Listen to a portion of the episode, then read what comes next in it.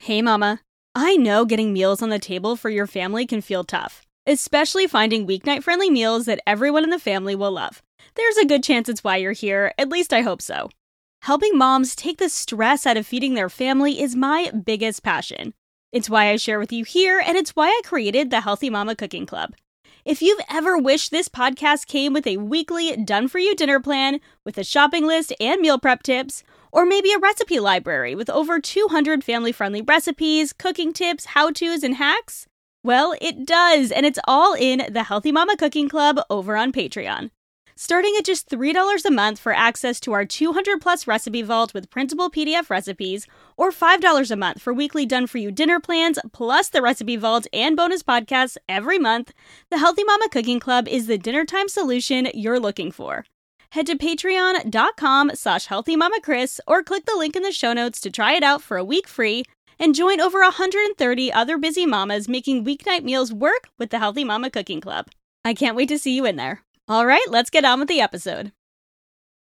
Happy New Year, Healthy Mama fam! I'm Kris Dovniak, your host, and something I like to do at the start of every new year is to take a few days and reset my kitchen. So I'm starting the new year with a kitchen that's organized and ready for me to plan, prep, and create healthy meals all year long. And I thought this year I would take you along with me. So, over the first five days of the new year, we're going to be going through my five kitchen reset steps.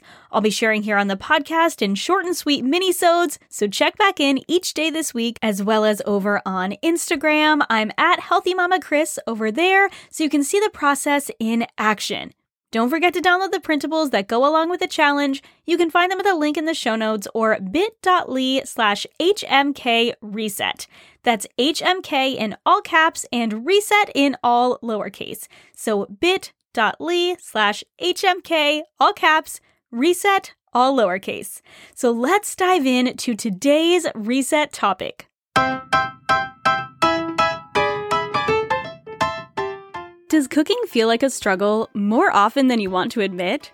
Do school lunches get boring after the third week, and even cereal for breakfast sometimes feels like too much effort? Let alone feeding yourself and your family meals with vegetables they'll actually eat? If you're a busy mama like me, you can probably relate. I'm Kris Dovniak, and welcome to my Healthy Mama Kitchen.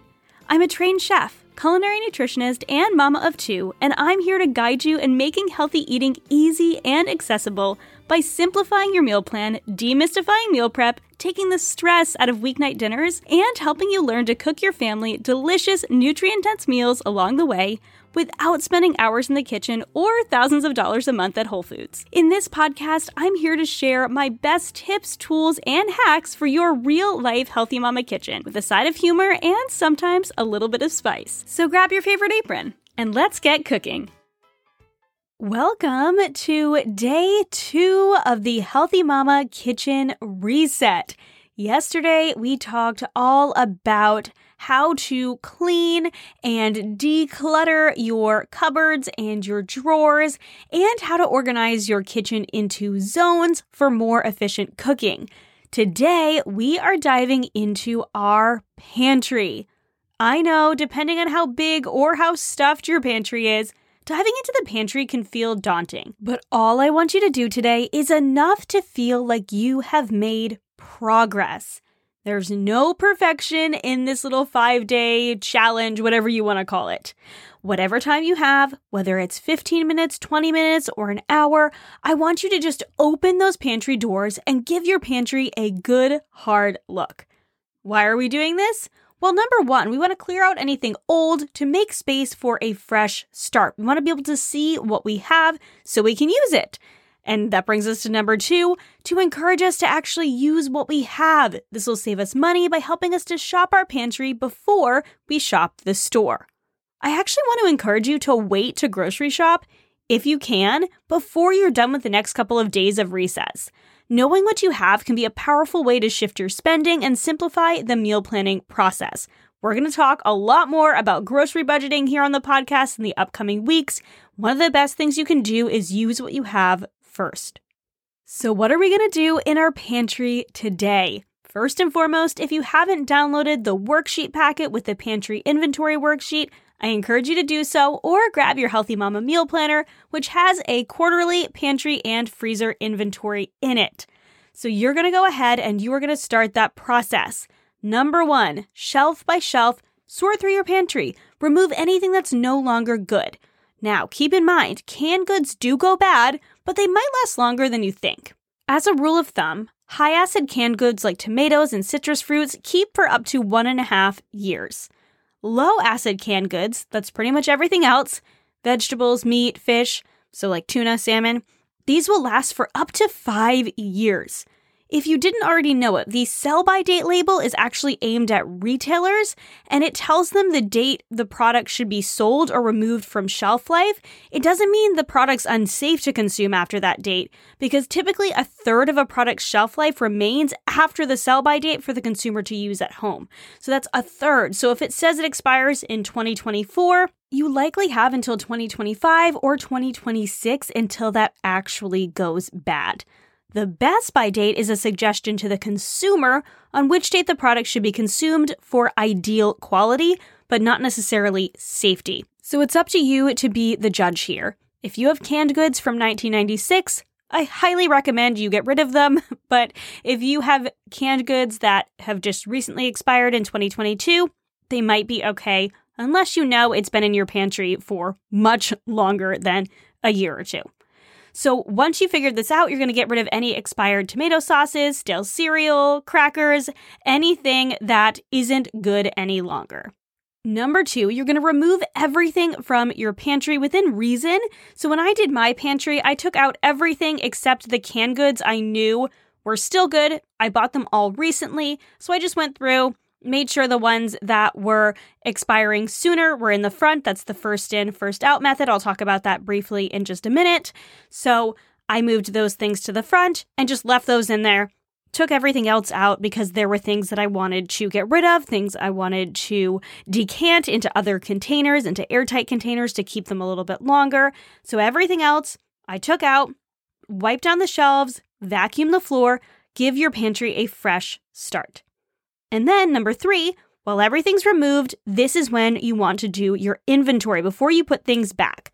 So there are four parts to your pantry inventory. I've actually started categorizing my pantry inventory a little bit more specifically than I did in previous years because I think it's helpful to have the category whether it's, you know, nuts and seeds or grains or dried beans or dried fruit, whatever it is, the item, so the actual name of the item, the quantity, and here is where I am kind of changing things up a little bit. I've started encouraging a checkmark system.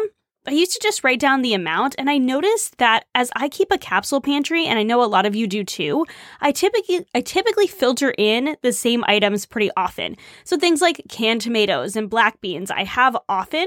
So instead of having them like taking up all of this space by adding a complete new line, when I bring in new canned black beans, for instance, I'll write down how many I have and the unit. So, one can, for instance, or one cup of a dried item, and then I will just cross them off as I use them up. So, I will do a check mark, one can or three cans, whatever I have, and then just cross them out. And so I can continue to update that inventory rather than adding in new lines. I just use that same line and update the quantity. And then expiration date is also helpful here so you know how long things have been in your pantry. Finally, number four, you're going to return everything to your pantry.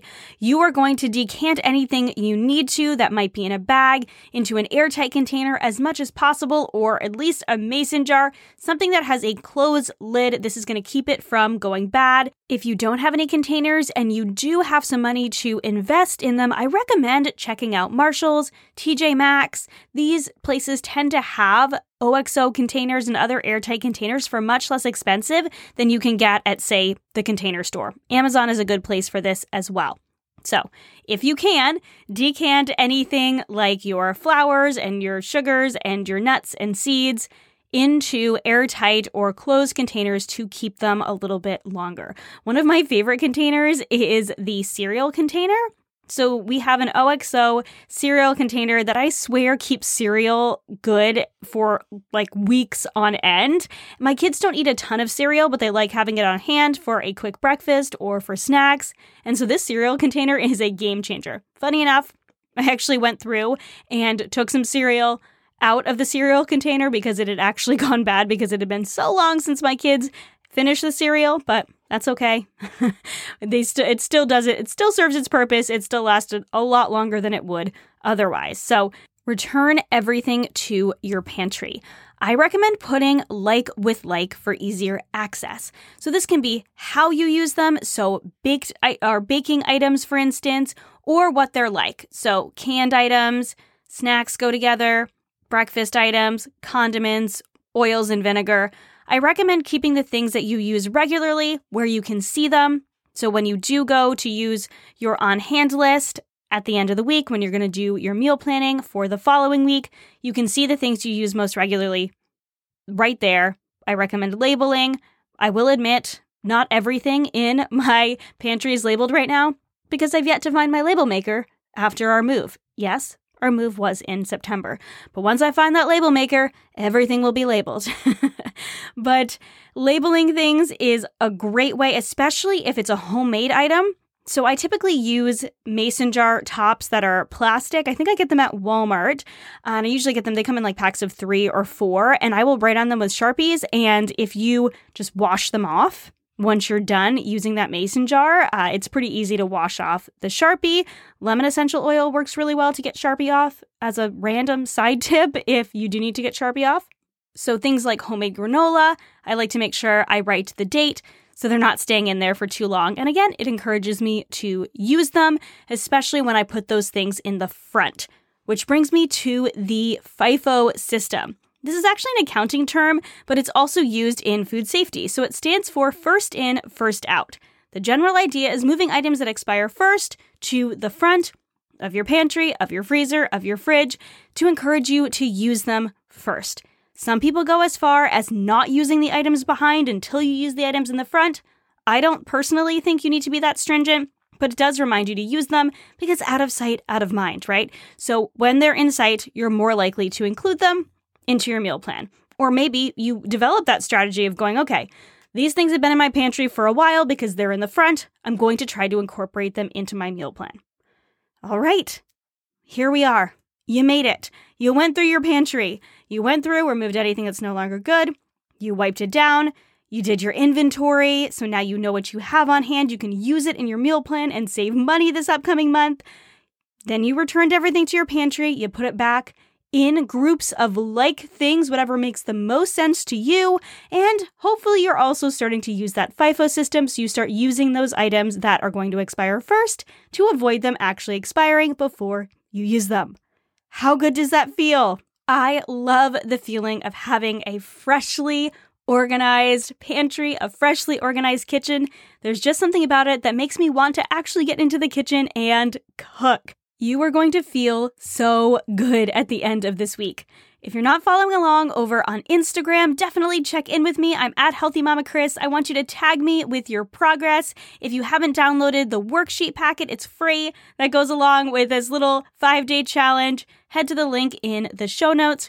It's bit.ly slash HMK, all caps, reset, R E S T, lowercase. Links in the show notes. I'll catch you tomorrow for day three. Thank you for listening to Mommy's podcast. Friend, thank you so much for listening to another episode of the Healthy Mama Kitchen podcast. Don't forget to subscribe wherever you love to listen to podcasts so you never miss a cooking tip. If you've been loving this podcast, it would mean so much to me if you left a rating and review on Apple Podcasts. It truly makes a difference in how many other busy cooks find this show and lets me know what you're loving and want to hear more of. For show notes and links to all the recipes and tools I mention, head to healthymamakris.com slash podcast. For daily eats, cooking tips, and family-friendly shortcut dinner ideas, be sure to follow along over on Instagram at healthymamakris. Remember, cooking for your family may not always feel easy, but it can be simple.